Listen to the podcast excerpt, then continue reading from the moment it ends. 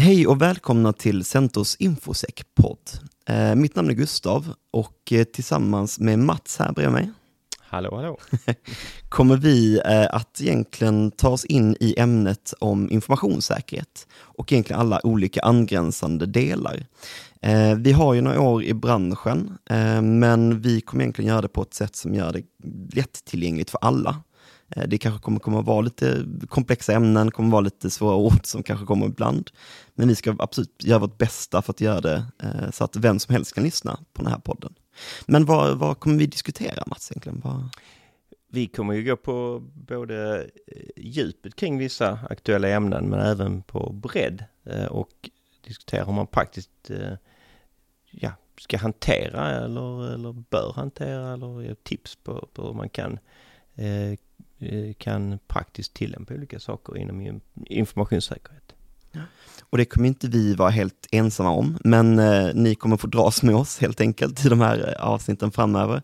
Men vi kommer också bjuda in gäster, både kollegor från oss på Centor då, då men även eh, andra intressanta personer i branschen som vi lyckas få tag på så att säga. Ehm, och vi tycker gärna om att eh, få lite input och lite frågor eller diskussionsämnen. Eh, Så det är ni varmt välkomna att skicka in till oss eh, på de e-mailadresser som står eh, angivna i avsnittet då då, eh, som ni kan eh, hitta här eh, precis intill så att säga. Då kör vi. Då kör vi. Och idag hade vi tänkt prata om ransomware. Eh, vad tänker du spontant? Snabb tanke på vad... vad... Alltså, jag kommer ju tänka på äh, färska fall i Coop, givetvis, kan jag säga, det som hände i somras, som var ju omskrivet.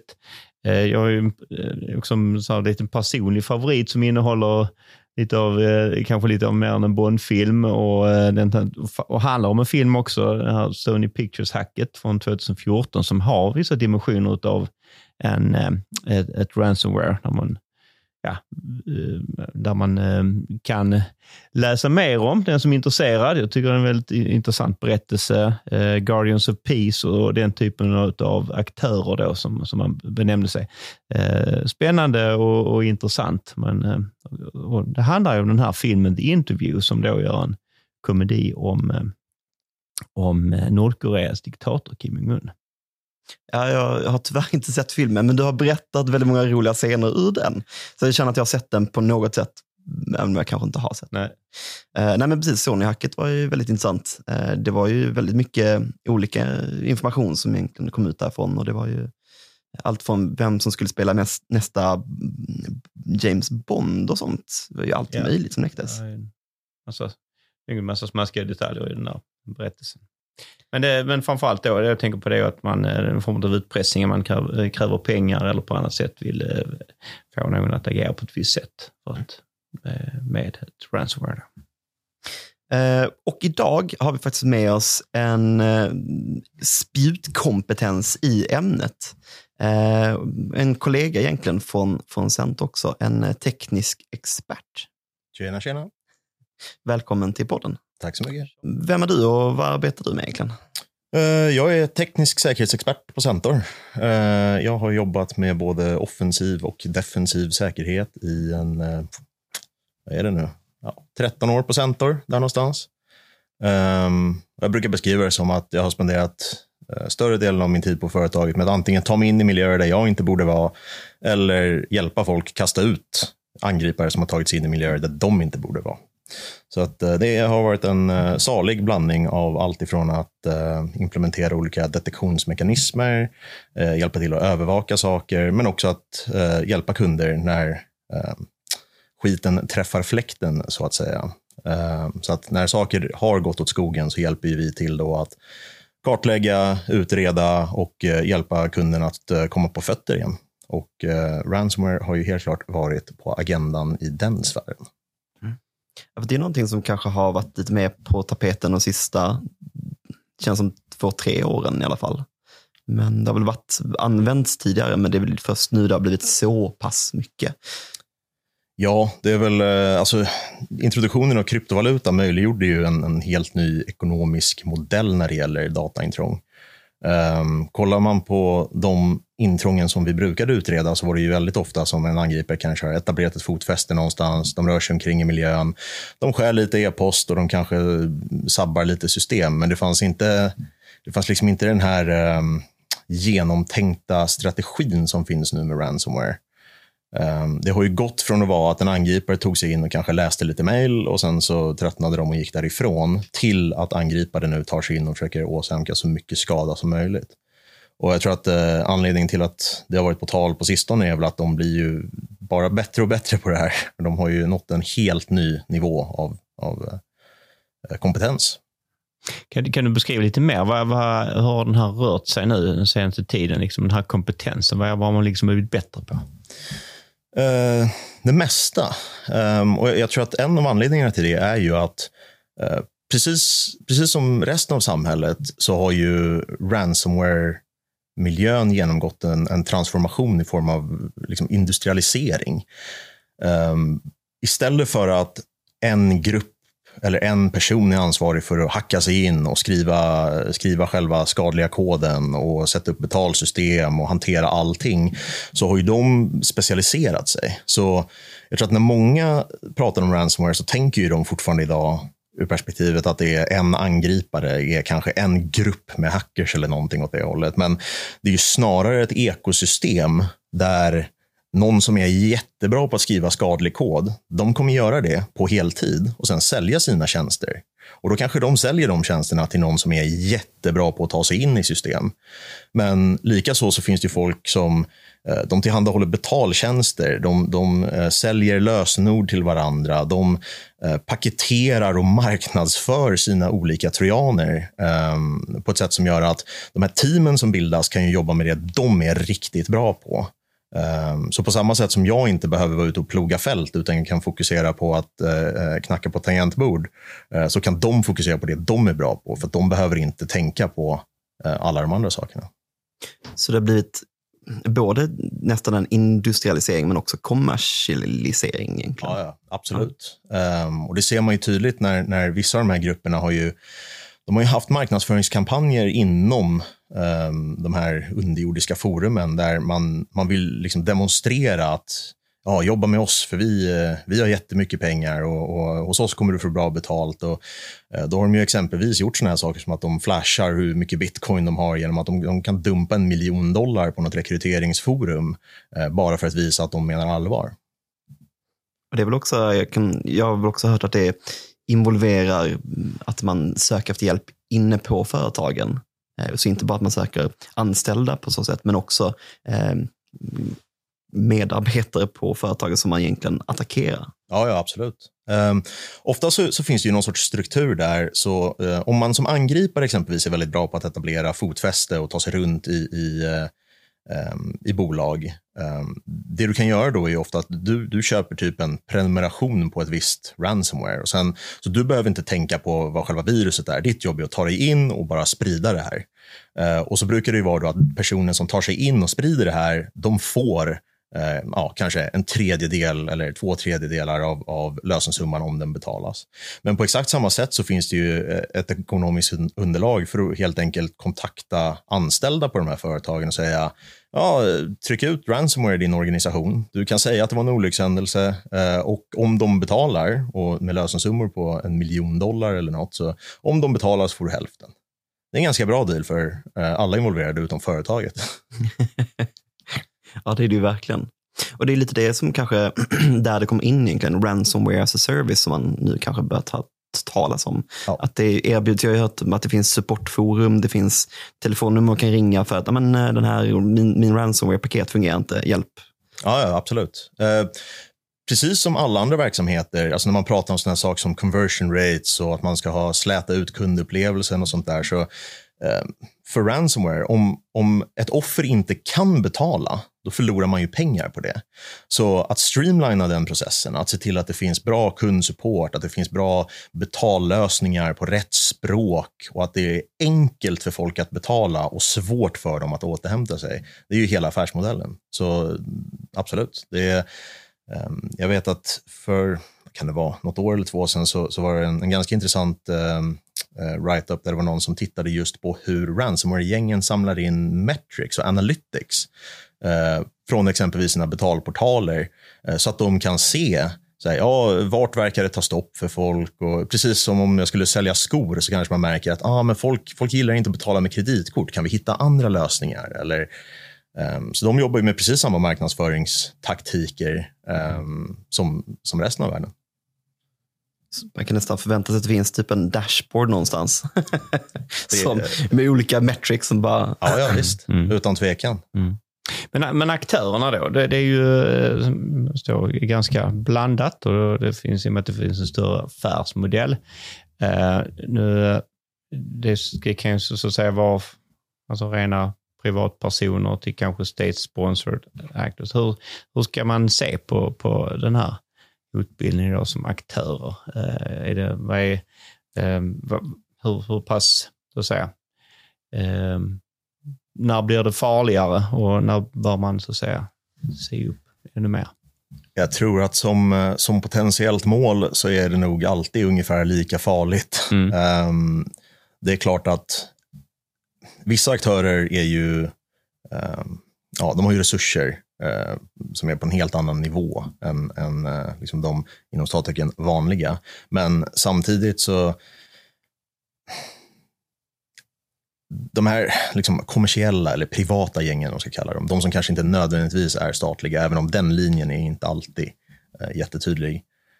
Um, de är ju också otroligt vassa på det här och de har enorma resurser.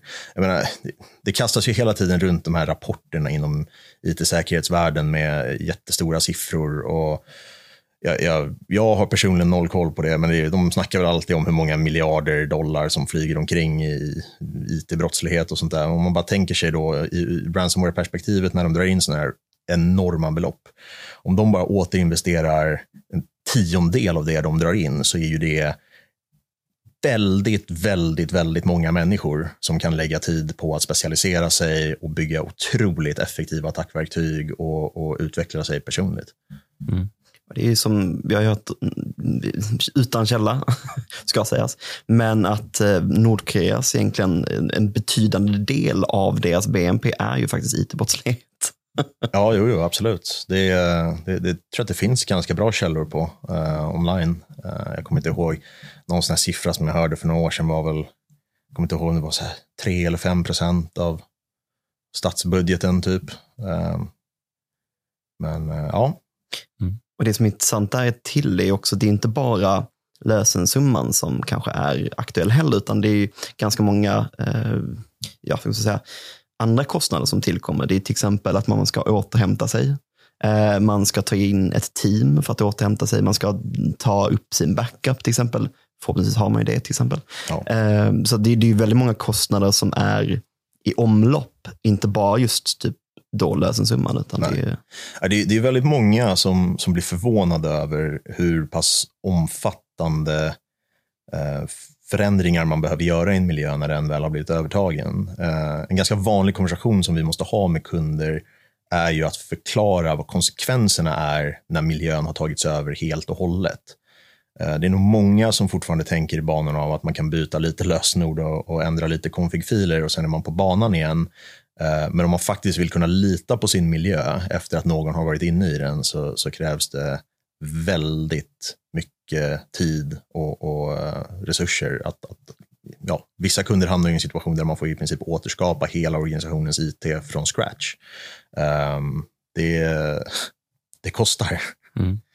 Uh, sen så är det ju också, det, det, um, på tal om det med, just det här med att betala lösensummor, det är inte heller uh, det är inte heller super straightforward nödvändigtvis. Um, det, det, är nog vissa som ser på saker och ting ur perspektivet att om man råkar ut för ransomware så kan man ju alltid betala i värsta fall och att det får väl kosta uh, i sådana fall. Men um, jag tror att det var Garmin kanske som åkte på ransomware för ett tag sedan uh, och de betalade ju och sen så visade det sig att en del av de pengarna gick väl till uh, entiteter som var sanktionerade av USA. Och jag för mig att Garmin kom undan med en väldigt skarp tillsägelse från amerikanska justitiedepartementet eh, som, jag, som då också flaggade att den här gången är det en varning, men för alla som Mm. lyssnar så har det här i åtanke. Och det är väl ganska aktuellt i, i nutid också med eh, kraftigt utökade sanktioner. Eh, Det kanske inte nödvändigtvis är ett alternativ att ens betala utan att begå väldigt allvarliga brott. Mm.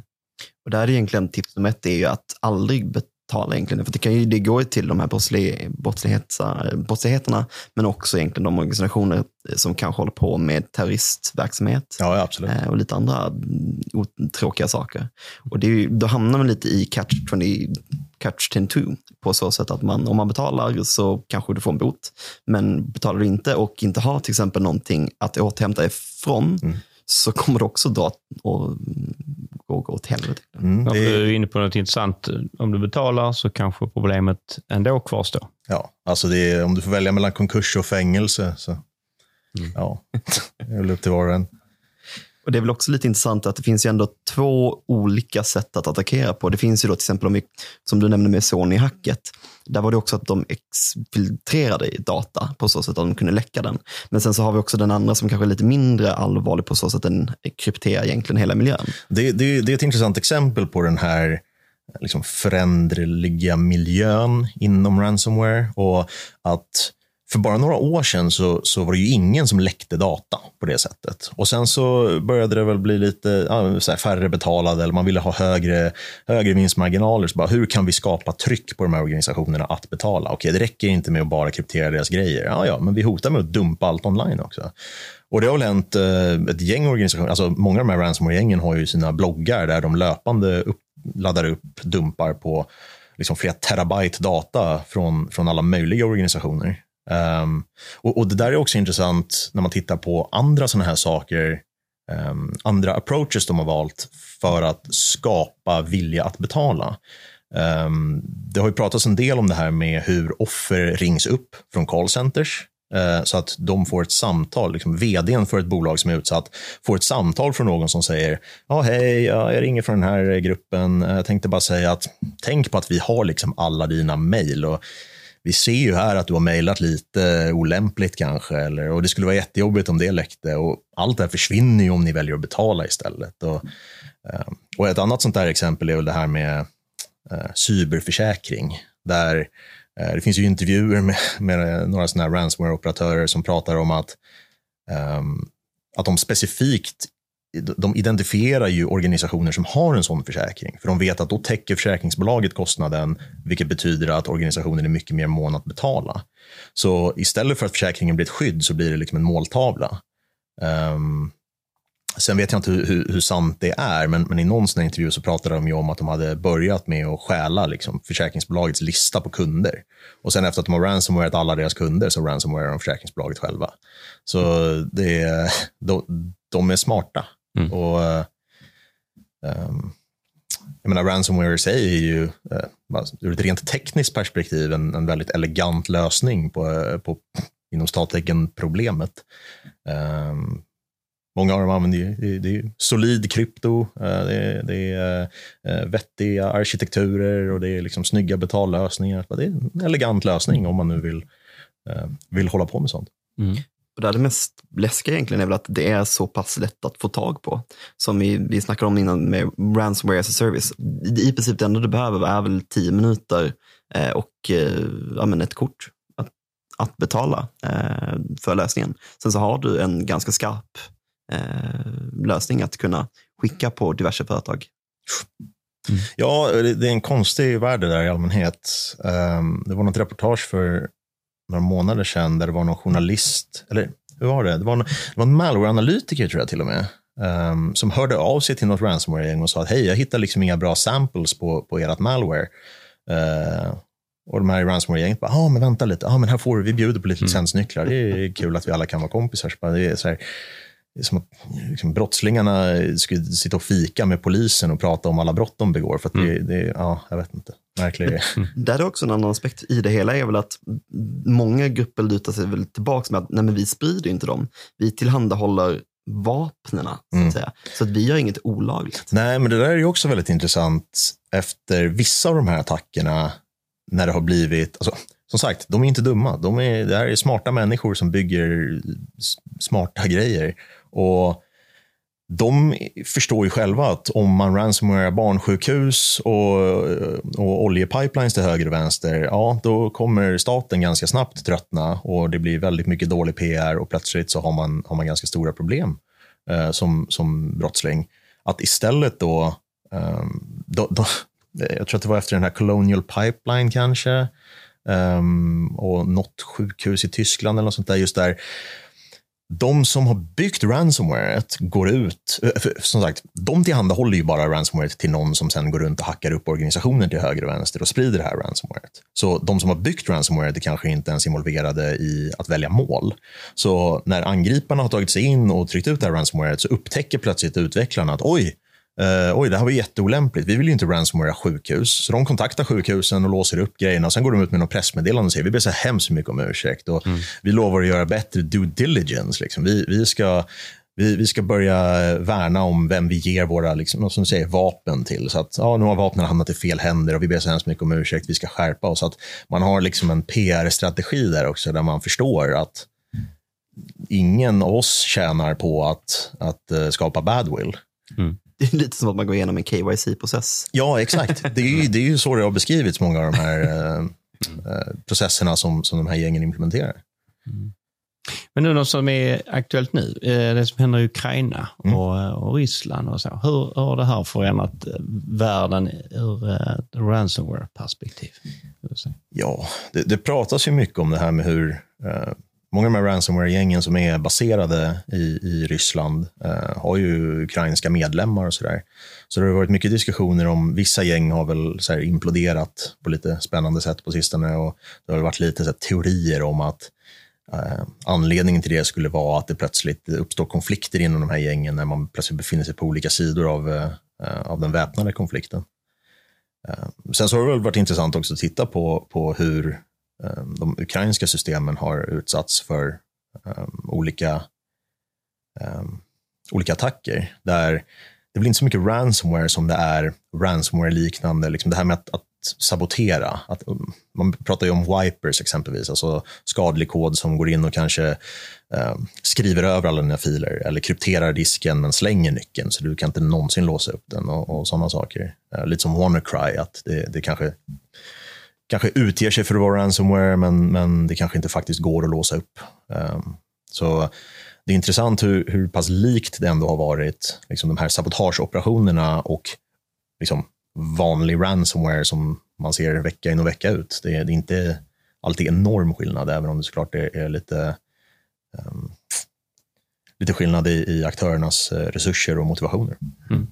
Det är väl någonting som rör sig, om man, om man nu skulle eh, kika lite på vad som skulle kunna påverkas ännu, ännu värre. Och du var inne på lite på sjukhus och, mm. och, och liknande. Då. Det är ju de här industrisystemen eh, och där finns det väl ett exempel på eh, en, en tysk vindkraftverk, om jag inte helt missminner mig, eh, ganska nyligen. Ja, eh, jag tror att du tänker på just de här satellitmodemen.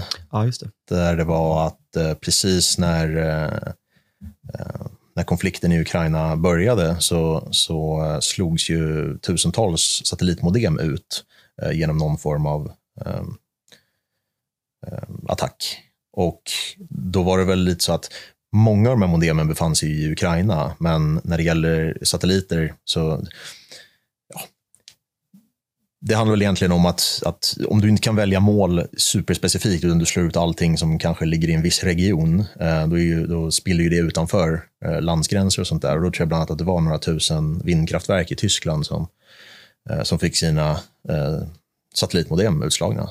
Och om jag inte minns helt fel så var väl det framför allt sån här typ, tänkt mer service-system, alltså så att uppkopplingar som används för att kanske skicka löpande data om så här, hur mår vindkraftverket och hur mycket el producerar den. Och sådär. Så jag tror inte att det faktiskt påverkade själva elproduktionen eller så, men, men det är ju samtidigt, någon måste ju åka ut till de där tusentals vindkraftverken och, och, mm. och uh, fixa upp det där igen. Och det, det är väl ett intressant exempel på hur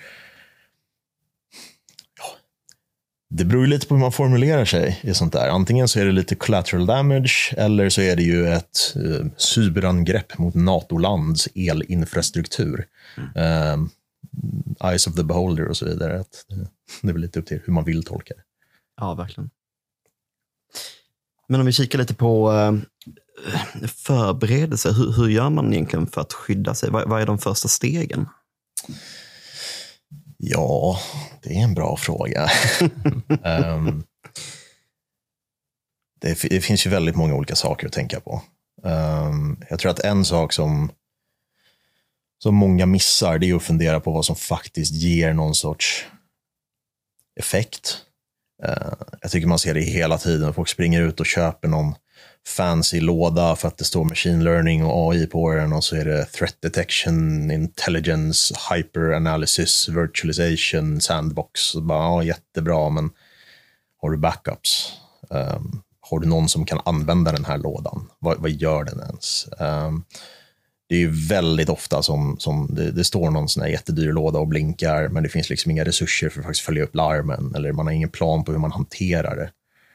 Um, men jag vet inte, det, det, är en jättesvår fråga att svara på. Det, det, mm. det, är klart att backups är ju någonting vi tjatar om av den enkla anledningen att om allt går åt skogen så kan du åtminstone återskapa din verksamhet.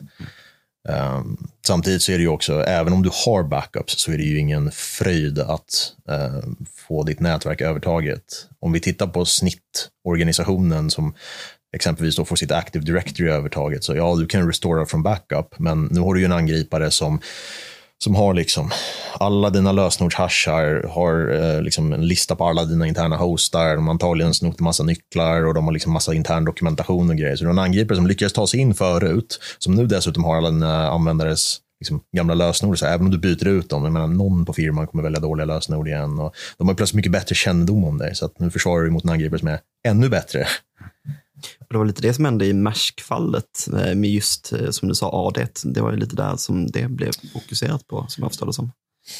Jag vet inte om det var så mycket att det fokuserades på, som att det var liksom ett, äh, ja, en av de grejerna som rök. Men de klarade sig väl för att de, de råkade väl ha någon så här låda avstängd i...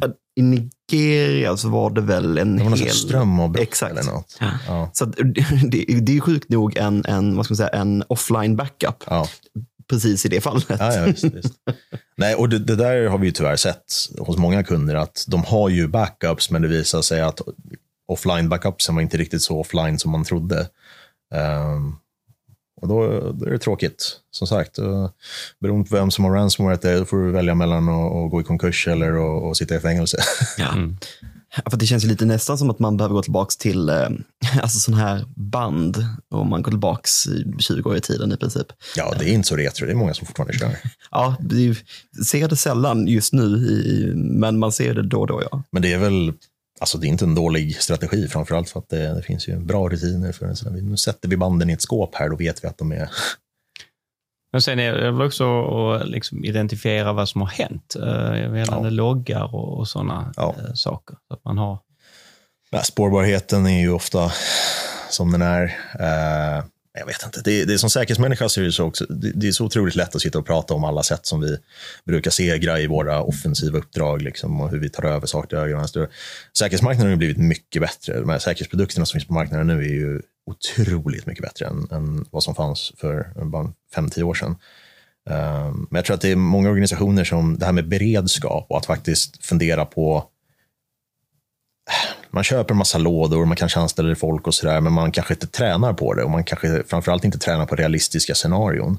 En sån där sak som många har lärt sig är ju att du har liksom inte backups förrän du har testkört dina backups. Men det är ganska stor skillnad på att återställa ett system för att testa att backupen funkar och att befinna sig i situationen där alla servrar i hela miljön är borta. Um, nu ska vi återställa liksom 12 000 fysiska maskiner från scratch. Uh, ja, då står du där med din ena bandare och väldigt många band. Mm. um, så att, att, att, faktiskt reflektera över vad, Eh, alltså hur en sån här storskalig attack faktiskt ser ut och också vad som behöver funka för att verksamhet ska komma igång. Väldigt ofta så kan man ju, jag vet inte, man kan ju välja att se ransomware som lite så här, um, påtvingad effektivisering, eller ska säga. Som i, ja, du får verkligen reflektera över vilka system behöver vi egentligen och vilka var kanske lite, så här, ja, ärendehanteringssystemet, det var trevligt att ha, men vi klarar oss utan det. Vi kan fortfarande producera det vi gör. Kanske. Jag har telefoner fortfarande. Ja, well, om du har tur så. Nej, men det, det är ett bra exempel. Vad... när saker går riktigt åt skogen, eh, har du ens telefonnummer till alla du behöver ha kontakt med? Hur koordinerar ledningen? Vem fattar beslut? Eh, bara det här med att få tag på rätt personer. Eh, och där tror jag också att det är en sån här sak som det är nog många som tänker ur perspektivet att ja, men vi ringer väl någon expert eller något när det går åt skogen. Men äh, när saker går åt skogen storskaligt, alltså om det är flera grejer som händer samtidigt, det behöver inte vara särskilt många grejer som ska hända innan Sverige har ganska påtaglig brist på folk som kan hjälpa till. Um, och där tror jag ju att det, det, är väl någonting som på samhällsnivå som, uh, det sker ju massa bra satsningar nu. Och, och mm uh, bara att bygga upp så att det finns kompetensen och resurserna, uh, oavsett vart de sitter, ehm, så, så, tror jag att det är en bra grej. Mm. Ja, man brukar ju prata om, så vi var inne på det, att man, man måste testa sina egentligen backups, man måste testa sina kontinuitetsplaner. Mm. Men som du säger, att för att testa dem fullt ut, ja, men då måste man dra in det här teamet från eh, IT-bolaget som man tänker sig ta in. Och då, det kostar en del att, att köra igenom, för att då har man 20 pers som sitter och ja. måste testa absolut en kostnad, men det är nog en värdefull kostnad om man säger så. Ja, och jag tror att det, det finns ju grader av allt. Um, man kan ju köra um, fullskaliga övningar. Där. Alltså vi, vi har ju um, vi har haft kundengagemang där vi har byggt ransomware och kört i kundens miljö för att se hur deras grejer funkar, så att säga. Uh, och uh, det, liksom man behöver ju inte man behöver inte slå ut sin organisation på riktigt, även om det är såklart bästa sättet att öva, det är att köra skarpt. Mm. Um, det räcker ju bara med att, alltså jag tror att börja med att reflektera över sådana här saker. Du nämner det här med kontinuitetsplaner. Har ni dem någonstans? så här, när, ja, men liksom när telefonen lägger av och, och datorn inte funkar längre, så bara, ja, du kommer inte kunna hoppa in på ditt Office-konto och liksom kika på OneDrive. Uh, så här, vart finns planerna? Mm. Uh, vet du vem du ringer och vet du vem som gör vad? Ja. Mm. Den här redundansen kanske man pratar om egentligen. Då. Mm. Det är många företag och organisationer har gjort. Jag har gjort en molnresa under senare år och det har ju blivit en, eh, en eh, annan typ av hotbild. Nu har ju man, eh, där man kanske också angriper själva ja. så att säga, leverantören. Ja. Det, är, det, är, det är intressant med, med den här, mot bakgrund av, av Ukraina-konflikten, um, så, så är det ju um, som säkerhetsmänniska så har jag alltid sett molnet som, ja, alltså det är ju, du lägger upp grejer på någon annans dator och hoppas att, att de är pålitliga. Mm. Uh, men det finns ju fördelar också med att inte ha grejerna i liksom en serverhall som plötsligt befinner sig i en, en krigszon. Så att um, det, det, det, finns ju, det är inte bara nackdelar. Nej. att snabbt kunna migrera ut sina saker ur en, uh, ja, ur en innovation uh, är ju positivt. Mm. Ja, um, om vi börjar runda av lite grann. Vad, vad är det du skulle vilja uh, ha för budskap till lyssnarna här vad gäller ransomware? Vad är det för viktigast att ta med sig från de här diskussionerna vi har? Uh, ja, du. Det är en bra fråga.